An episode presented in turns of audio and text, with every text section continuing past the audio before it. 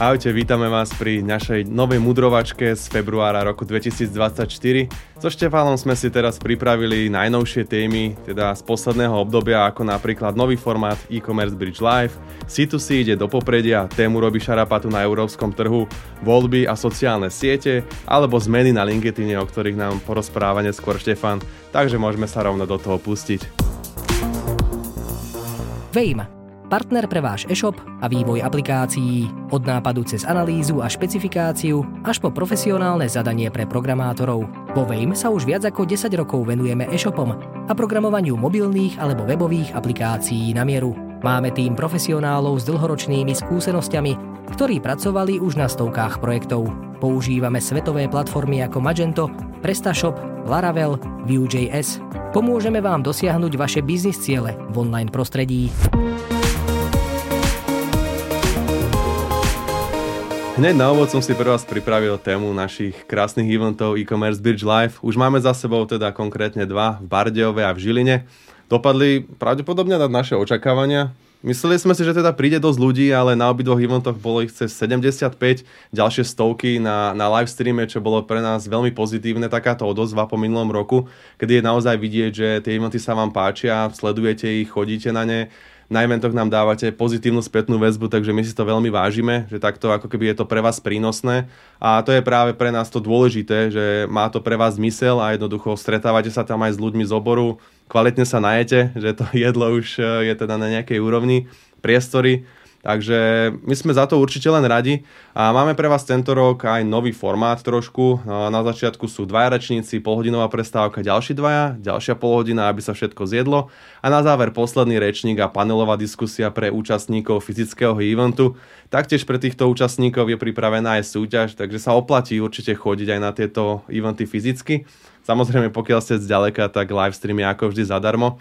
Ale aby som vám trošku predstavil náš najbližší event v Prešove, na čo sa môžete tešiť, čo nás čaká a neminie. Uvidíte Peťa Brezániho, ktorý nám porozpráva niečo o Bilenke, Micháľu Královičovú s veľmi zaujímavou témou dovozu tovaru z Číny, alebo teda z Ázie, Martina Sihelského ako team lídera a customer service pre slovenský Shoptet, bude tam aj Miroslav Šajban a Samuel Ondrišák z Dexfinity, ktorí nám porozprávajú zaujímavú case study o autoobchod bodka es ká a na záver nám niečo povie Matej Tomášov z bé bé gé, takže skutočne sa máte na čo tešiť a len pre vás máme teraz špeciálny kódik na dvadsať percent zľavu mudrovačka, takže pokiaľ sa zaregistrujete s týmto kódom, tak budete mať lacnejší lístok. Ja by som ešte dodal, že ako keby v rámci toho nového formátu máme takú trošku inú skladbu rečníkov a stále zbierame feedback a navnímali sme to, že trošku viac máme dbať na kvalitu tých prezentácií a rečníkov. Takže každého, pred, každého rečníka pred Ecommerce Bridge Live celkom horotím k tomu, aby boli tie prednášky čo najlepšie a inak to nebude ani v Prešove. Uh, takže tešíme sa na vás, uh, či už na live streame, alebo fyzicky v Prešove.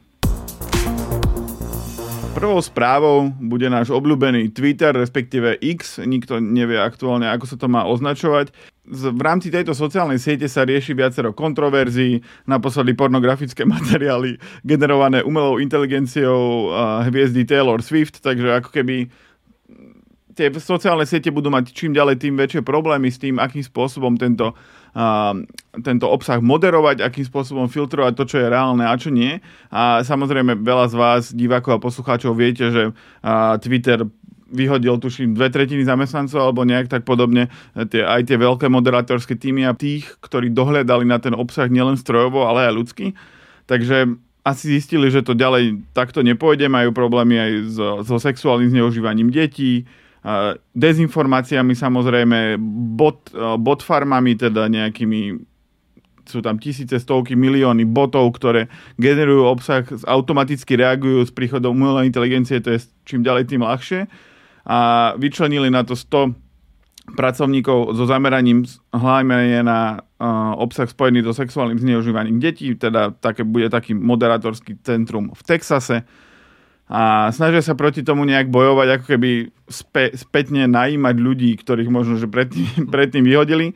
Ale okrem toho, že budú tie moderátorské týmy, a, tak a, rozhodli sa, že trošku viac pôjdu do obsahu pre dospelých. A, neviem, že či chcú si Xu spraviť nejakú konkurenciu pre OnlyFans a, alebo niečo podobné, ale Uvidíme, či to je, či to je správna cesta, lebo tí, ktorí používali Twitter, respektíve X teraz, tak tam ten explicitný pornografický obsah nie je úplne limitovaný, ale akým spôsobom chcú ísť viac do tohto odvetvia, to neviem. Každopádne sú to také quick money a sú to quick money podobne ako betting, teda nedávno sociálna sieť X podpísala zmluvu s BetMGM o zobrazovaní hazardných kurzov v streame, teda asi musia nám najímať nových moderátorov, tak ich musia niečím zaplatiť, uh, tak si vybrali gambling. Uh, to je tiež také easy money, podobne ako obsah pre dospelých, takže uh, myslím si, že proste snažia sa nejakým spôsobom z toho vydolovať čo najviac, ale zároveň si asi začali uvedomovať, že to moderovanie a tí boty a všetko ostatné nie je úplne jednoduché. Paradoxne uh, Musk, keď kupoval Twitter, tak stále hejtil tých botov a že on s tým zatočí a neviem čo, a teraz ich je tam možno desaťkrát toľko ako predtým. Takže akcie im idú dole a snažia sa s tým niečo robiť. No. Mm, tak celkovo si myslím, že Musk si z toho robí trošku holubník. Že aj v minulosti, v minulých mudrovačkách sme to práve rozoberali. Jednoducho X ide takým zvláštnym smerom. Stále nikto nevie úplne, že kam to bude úplne na konci smerovať, ale je to zvláštne, či už ten sexuálny obsah, hazard, to asi nie sú úplne veci, ktoré by ste chceli vidieť na sociálnych sieťach.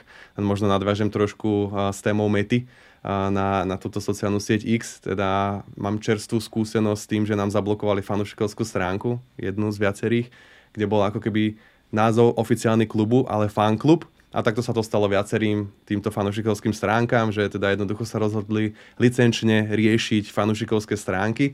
Ale na druhej strane hlavne, že tam bežia skémy s Babišom, ako môžete investovať a zarobiť milióny, a toto prejde cez reklamu, a teda cez kontrolu reklamného systému.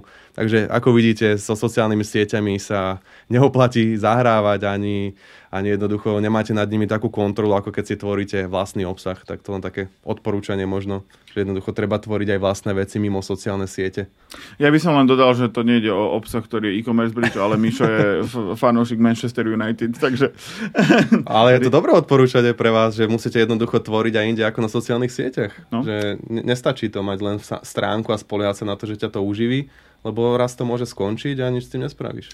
To sme, už aj, to sme už aj raz riešili, že ako keby tá diverzifikácia. Každopádne k tejto téme by som ešte dodal, že veľa ľudí často sa riešilo, že akože alternatíva k Twitteru, respektíve k X, môže byť Mastodon ako sociálna sieť. A minule som v podcaste Klik počul, že Mastodon, o ktorom sa hovorí už aj na Slovensku, aj všade, že proste, že to je alternatíva, tak má jeden celá tri milióna užívateľov. Takže, ale rapidne rastú, mm-hmm. takže... takže tak... Tret sa celku rozmáha od, od mety, ale stále je to také ako, že je tam zase pár influencerov, ktorí si to idú a zvyšní ľudia podľa mňa na to kašľú. Tak na X nájdu potom OnlyFans a betting, tak tí konzervatívni voliči budú radi. V poslednej dobe stále častejšie začíname spomínať čínske globálne marketplacy Temu a Shein. Sú to jednoducho obrovské predajné miesta, kde môžete nakúpiť naozaj všetko. Asi ste už každý z vás videli nejakú reklamu na sociálnych sieťach, ako si môžete kúpiť od maličkej nádoby do kuchyne až po pomaly poťahy a sedačky do auta. Takže tieto veci sa naozaj k nám tlačia a momentálne sú tam síce len predajcovia z Ázie, teda najmä z Číny, kde im funguje ten predaj trošku inak, teda predajcovia musia zaviesť svoj tovar do skladu e, Temu a ten ho následne distribuuje všetkým zákazníkom. V Európe a v Amerike to chcú spraviť trošku inak a mať lokálne sklady. Asi by nedávalo úplne zmysel, keby ste mali z Európy posielať e, veci do Číny a potom následne takto isto naspäť. Takže tieto veci môžu pomôcť práve rozmachu týchto platform v európskych a v amerických krajinách. Práve od marca by sa malo opäť zväčšiť pôsobenie čínskych gigantov na našich trhoch a uvidíme teda, ako to ďalej bude s nimi vyzerať. Ale môže to spôsobiť aj ďalšie veľké problémy, keďže sme sa dočítali, že štyri až päť tisíc tón tovaru za deň je e, prevezených leteckou dopravou, čo sú obrovské kvanta, že už to teda nie sú len lodné kontajnery a lodná doprava, ale vidíme teda, že aj letecká a tie, tie ceny potom následne ako keby od toho sú vyplynuté. Vidíme to treba aj tým, že podliezajú ceny ostatných e-shopov, majú masívne zaplatené kampane na sociálnych sieťach, takže tých rizík je tam možno o mnoho viacej, ako by sme si mohli na prvú myslieť, ale ľudia to majú radi, je to lacné, nakupujú tam, aj keď následne budeme mať tému udržateľnosti, ekológie a podobne, takže je to možno taký rozpor, že niektorí majú proste radi iba tú cenu, že je to lacné, aj keď im to dlho nevydrží, iní radšej nakupujú z druhej ruky a myslia viacej na tú ekológiu. Každopádne, trebárs Nemci sa prísnejšie snažia pozerať na tieto nové platformy a žiadajú, aby boli rovnako kontrolované ako trebárs európsky tovar, aby na tie tovary bolo clo a podobne, teda aby boli trošku viacej regulované, že to nie je len o tom, že niekto si nakúpi sto vecí a teraz mu to jednoducho príde a nemusí to vôbec riešiť. Takže je to celé také komplikované, oni sa snažia, zatiaľ im to vychádza, ale uvidíme dokedy, až to kým neprídu asi tieto regulácie. Tak ako niečo s ním určite tá Európska únia aj trh musí robiť, lebo ako keby Temu je dotované zo štátu, majú veľa peňazí na reklamu, to veľa divákov a poslucháčov vidí, že Google Shopping je zamorený cez uh, Temu reklamami. To je úplne jedno, že čo, čo nakupuješ, ale tam je nejaká Temu reklama. Takže akoby tá Európska únia jej sila je v tom chrániť ten trh a toto je jednoznačná vec, ktorá by sa mala chrániť a teda aby je tam aj to aj o tej konkurencie, schopnosti, udržateľnosti, však keď pätnásť tón tovaru za deň lietadlom prevezú len Shein a Temu, tak to je dosť smutný príbeh, takže keď sa chceme hrať na ekológiu, tak treba obmedzovať aj externých hráčov, ktorí, ktorí do toho zasahujú. Oni majú ako keby aj veľké problémy s vrátkami, teda akože to je ďalšia vec, čo je ekologicky, teda nie úplne ideálna. A myslím si, že toto môže byť teda ďalší kameň úrazu. Ďalšou témou bude LinkedIn, tento v rámci marketerskej bublinky celkom fičí aktuálne, školenička, všetko, všetko funguje. Takže sú tu nejaké tri novinky. Prvou je, že už nebude možné vytvárať lookalike audiences, od toho upúšťajú viaceré sociálne siete aj vzhľadom na ochranu osobných údajov a podobne. Čiže nemyslím si, že veľa z vás inzeruje v rámci LinkedInu, pretože jednak je to veľmi drahé a jednak je to celkom problematické spustiť v rámci Slovenska, neviem, či v rámci Česka, ale v rámci Slovenska určite, pretože nemajú nejaký moderátor alebo niečo, čím by to učesávali. Takže toto sa vás veľmi netýka. Každopádne, čo sa vás môže týkať, je to, že Creator Mode sa mení a stráca silu. Teda v rámci LinkedInu pred troma rokmi zaviedli takú vec, že podporovali tvorcov, teda mohli ste si do popisu dávať hashtagy, vytvárať určite typy postov, ktoré už nebudú uh, dostupné, takisto namiesto connect tlačítka ste mohli mať follow, aby si ako keby, ak by ste si ako osobnosť budovali, uh, budovali tú fanbase, ktorá vás followuje a nemusí byť va- s vami v connection, teda keď vám dá niekto follow, tak vidí príspevky, ale zase nemôže vám napísať a podobne. Každopádne ten kreator mod nejakým spôsobom obmedzujú, ale myslím si, že všetko to je, ide skôr k tej unifikácii, aby všetci mali rovnaké možnosti a nemuseli sa tým nejak zaoberať v algoritme alebo podobne, pretože práve ten creator mode a, a tie prvky z neho mali podporovať vašu viditeľnosť v rámci, v rámci LinkedInu, ale asi to chcú upozadiť, lebo možno tam mali problém so spamom alebo v rámci algoritmu takto idú vypínať. LinkedIn sa ukázal ako vhodná platforma pre bí tú sí predaj, teda LinkedIn sa stále berie ako bí tú bí kanál, kedy komunikujú firmy s firmami alebo ľudia s firiem medzi firmami. Každopádne ukazuje sa, že tento trend bí tú bí sa trošku aj preklápa do bí tú sí, pretože keď si predstavíte tú celú skupinu LinkedIn na užívateľov na LinkedIne, tak to je iná, iná skupina ako na X alebo na Mete. Teda sú to takí bonitnejší ľudia, ktorí skôr vyhľadávajú luxusné tovary. A robil sa tam taký krátky prieskum. šesťdesiatjeden percent opýtaných uviedlo, že chce najlepšiu verziu produktov, túži by, päťdesiatosem percent túži byť medzi prvými používateľmi nových technológií a šesťdesiatosem percent členov využíva svoje siete na objavovanie produktov. Teda ako keby LinkedIn sa profiluje do toho, že to je tá sociálna sieť, kde sú bonitnejší ľudia, ktorí sa zaoberajú luxusnejšími vecami a reklamné kampane môžu byť práve na tejto sociálnej siete cielené na týchto ľudí, aj keď je tá platforma drahšia, pretože sa využíva hlavne na bí tú bí, na hiring a podobne, teda to cé pé emko, cena za reklamu, môže byť vyššia, ale vzhľadom na to, že tam viete predávať luxusnejšie produkty, ktoré majú určite vyššiu maržu ako ten, ten štandardný retail, tak sa to môže oplácať. A takisto uh, pripravili taký krátky guideline, ktorý sa volá Deep Sales, má šesťdesiat strán a zaoberá, zaoberá sa skôr tým bí tú bí a akým spôsobom na LinkedIne pôsobiť v rámci bí tú bí. Takže LinkedIn sa vyvíja, málo ľudí to čakalo, pretože LinkedIn, neviem, či viete, že Microsoft vlastní LinkedIn a čo kúpi Microsoft, tak to väčšinou dobre nedopadne. Každopádne ich asi nechali, nechali tak a, a vyvíjajú sa sami. Takže som zvedavý a som hlavne zvedavý, kedy už slovenské firmy budú môcť konečne cieliť na, na LinkedIne normálne a zapínať reklamy, tak uvidíme. Asi pre nich nesme zaujímavý trh. Malý, no. Smutný príbeh. Keď sme tu začali rozoberať tému Európskej únie, tak asi v tom budeme aj ďalej pokračovať, keďže štyria z piatich influencerov porušujú pravidlá komerčného obsahu, čo je možno taká zaujímavá novinka, pre niektorých možno až tak nie, keďže sa stretávajú s influencermi na sociálnych sieťach a to označovanie propagácií nie je úplne ideálne väčšinou, keďže zákon o digitálnych službách, teda dé es á, už nadobudol platnosť a tým Európska komisia zverejnila správu o tomto neférovom predaji alebo podpore rôznych produktov, služieb a rôznych vecí, tak to môže zasiahnuť práve týchto influencerov, ktorí sa tomu venujú. Monitoring obsiahol až päťstosedemdesiatšesť influencerov z dvadsaťdva členských štátov Európskej únie a z týchto teda vzýšlo až deväťdesiatsedem percent z nich, že má nejaký problém alebo v minulosti neoznačovali správne reklamu. A či už to boli teda menej závažné veci, ako treba nejaké obyčajné produkty, vlasové šampóny alebo doplnky stravy, tak bol tam aj hazard, boli tam aj treba z auta alebo tabakové výrobky. Jednoducho veci, ktoré úplne nie sú šťastné ani na samotné sociálne siete a treba z reklamy tohto charakteru sú blokované, či už teda na sociálnych sieťach alebo na, na Google. A influenceri teda môžu mať problém. A ukázalo sa, že z päťstosedemdesiatšesť profilov bolo tristopäťdesiatosem vyčlenených na ďalšie skúmanie a vyšetrovanie. A som zvedavý teda ako na Slovensku, treba sa takéto niečo bude skúmať, alebo že či ti príde list z Európskej únie. Že má, máš do, doložiť, ako si to propagoval a že čo tam bude vlastne. er té bé House je globálna spoločnosť, ktorá poskytuje špičkové marketingové technológie pre popredné značky a agentúry po celom svete. Produktová ponuka spoločnosti založená na umelej inteligencii zahŕňa personalizované marketingové riešenia pre každú fázu marketingového funnela, ako je retargeting, akvizícia nových používateľov, akvizícia nových zákazníkov a branding.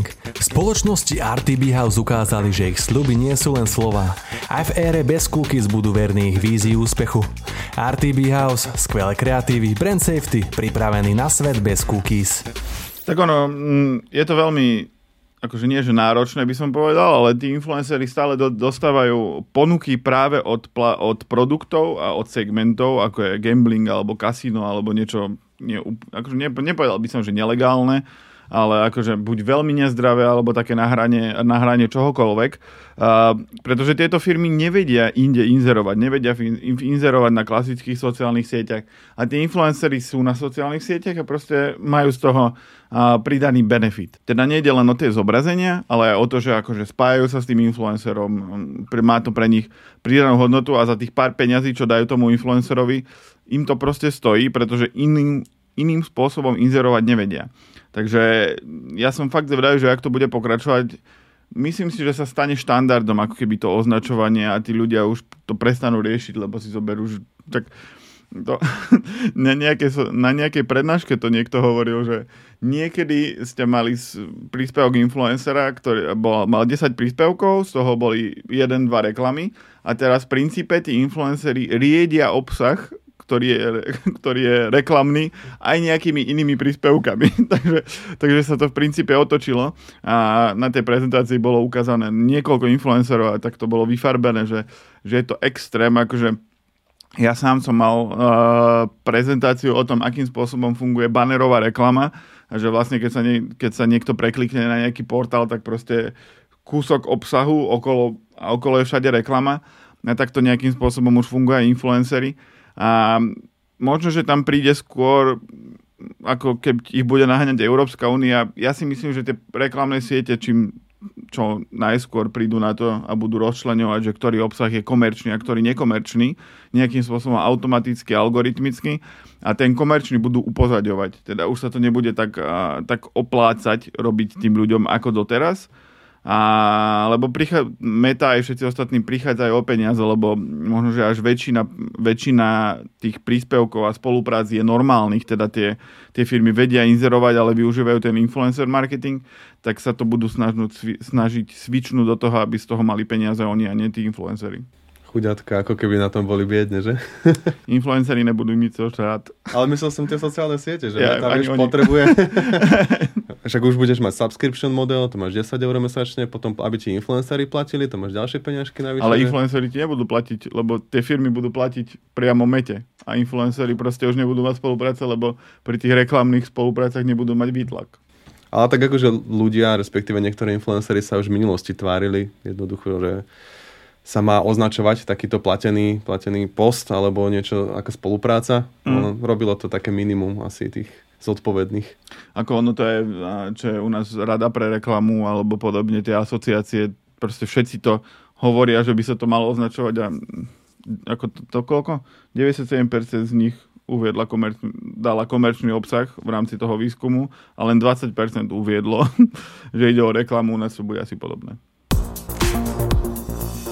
Toto bude taká rýchla témička, pretože už viackrát sme sa tým zaoberali, možno to aj viete. Nasledujúci tento rok a ten budúci je taký ako keby super volebný, pretože zhodou okolností sa stretlo veľa volieb v princípe vo svete, že väčšina sveta vie ako keby voliť tento rok. Takže pripravujú sa na to aj sociálne siete. Sú tu dve také správičky o Mete a o TikToku a v rámci Instagramu, ktorý patrí teda do konzorcia Mety, zaviedli možnosť, že vy si v rámci export feedu, Reelsov a suggested users štandardne budú vypnuté v rámci toho politické príspevky, ale vy si to viete ako keby v nastaveniach zapnúť. Teda snažia sa chrániť Instagram voči politike, by som to tak nazval. Asi si uvedomili, že práve ten Facebook klesá kvôli tomu, že, že sa tam mieša tá politika v princípe so všetkým, tak chcú nechať ten Instagram ako to krásne miesto bez politiky. A, takže toľko k Instagramu. A na druhej strane tu máme TikTok, ktorý má stále problémy s tým, že ho viažu s, čínskymi, s čínskou vládou, že je to čínska firma, aj keď sa to snažia fejkovať všelijako. A každopádne a stále sa snažia viac identifikovať a odstraňovať falošné účty, a čelia tým istým problémom ako všetci ostatní, teda nejakým dezinformáciám, proste tak ako všetky ostatné sociálne siete, ale bojujú proti tomu, aby, aby sa nestali tou sekundárnou alebo vlastne čínskou sociálnou sieťou. Takže marketéri by si mali dávať pozor na to, čo ako keby komunikujú a akým spôsobom komunikujú, lebo vy aj nemusíte ísť do tej politickej témy alebo ísť do tej politickej témy satírov a tie, alg- a tie algoritmy vás môžu ako keby cel- buď len ten príspevok v tom lepšom prípade, alebo keď možno, že obmedzia celú tú stránku alebo celú skupinu v rámci toho, pretože tie algoritmy prídu na to, že, je to, po- že to je emocionálne a akože ten úspech toho postu sa dosahuje tým, že, že je to emocionálne a to je často sprevádzané tým, že to je politický príspevok a tým pádom sa dos- znižujú dosahy takýchto príspevkov, respektíve banujú stránky a skupiny. Takže dávajte si pozor na to, akým spôsobom pristupujete k tejto téme a k nejakým emocionálnym postom, pretože tie algoritmy vás môžu zaseknúť, no. Ako som spomínal na začiatku, máme tu tému ekológie, teda taký protipól oproti tomu, čo sme mali s Temu a Shein.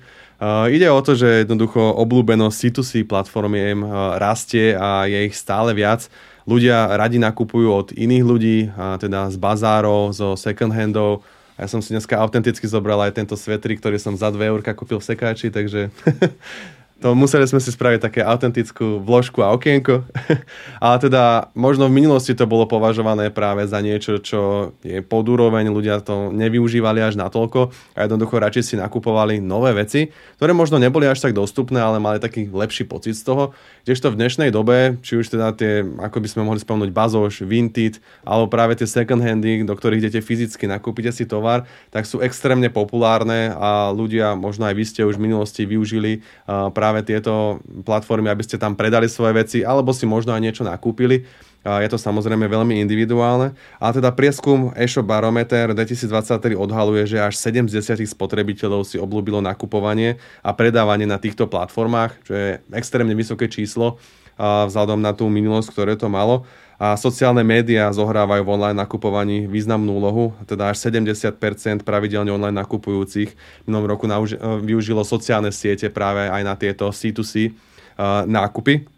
Uh, bude nakupovanie obchodom novým luxusom? To je ťažká otázka, uh, ktorú nám asi nikto momentálne nezodpovie, ale keď sa na to pozrieme, tak je to akoby taký nový trend v tom nákupnom správaní, ktorý, ktorý ľudia riešia. A spoločnosť Salsify uskutočnila v decembri minulého roka prieskum s dvetisícosemstodva účastníkmi, a kde boli ľudia z ú es á, z Veľkej Británie. A tá autentickosť práve pri predaji je takým najväčším lákadlom pre ľudí. To je jednoducho neukazovať len to, že my máme najlepšie produkty na svete, príďte si ich nakúpiť, to už ľudí úplne nezaujíma, ale musíte im dať nejakú pridanú hodnotu, nejaký príbeh okolo, takú tú omáčku, že aby sa cítili taký viacej ceny, že už to nie je fakt len o tom, že to produkt, ale potrebuje aj takéto niečo navyše. No a teda spotrebitelia hľadajú nielen výhodné ponuky, ale teda aj tú ekológiu. Priemerne navštívia cca tri trhoviska, to sme si tiež v minulosti spomínali, Kaufland Marketplace, Allegro, ktoré sa k nám bude teraz tlačiť, turecký Trendyol, už ma zachytili prvé reklamy, zatiaľ také trošku im to nevychádza, ale... Turecké. No, také, také dalo by sa povedať, že ešte to nemajú úplne vyladené, ale už, už teda má cieľe aj z tohto marketplaceu.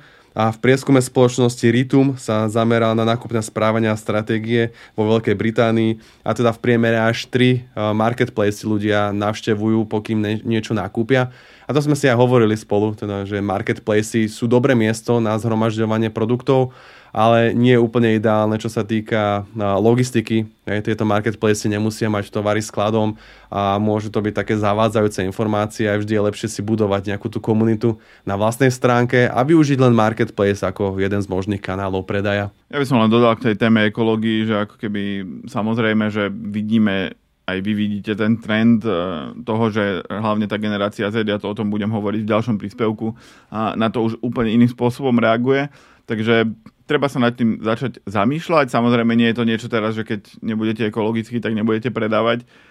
Či bude nakupovanie v obchodoch luxusom, asi nebude, ale nebudeme všetci nakupovať second handov, ale, alebo používané veci. Hoci ja som toho celkom zastanca, takže uvidíme, ako to bude pokračovať, ale vidíme to aj na niektorých už slovenských a českých hráčoch, že ako keby a aj napríklad v Alze si vieš kúpiť použité veci, a to už dlhodobo, takže keď v tom nájdú obchodný zmysel aj tí obchodníci, tak vtedy a, to bude dávať určite a, väčší zmysel aj pre, pre ľudí a musia v tom len nájsť tie peniaze, potom to už bude fungovať.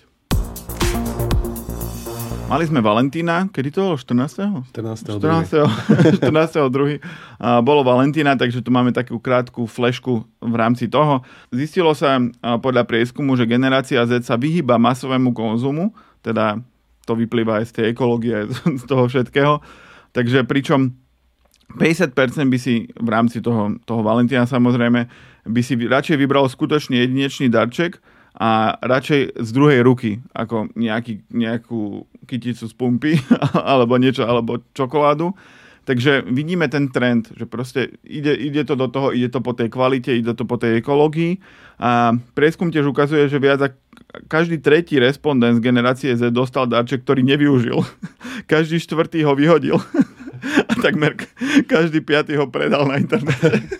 Takže to je, to je taký smutný príbeh, uh, že ja to, akože osobne toho Valentína ani nejak neoslavujem, takže uh, vidno na tom to, že je to fakt, že ten konzumný sviatok a tie, tá nová generácia sa na to pozerá už trošku inak. Ale to bol taký zaujímavý klský svah, že už, už si išiel úplne až do konca, že jedni to ignorujú, ďalší to predajú, vieš, že už úplne ako keby... Asi iný svet, no. Budeme musieť cieliť reklamu inak a na iné produkty. Mojou poslednou témou bude opäť sociálna sieť, tentokrát sa zameráme na TikTok.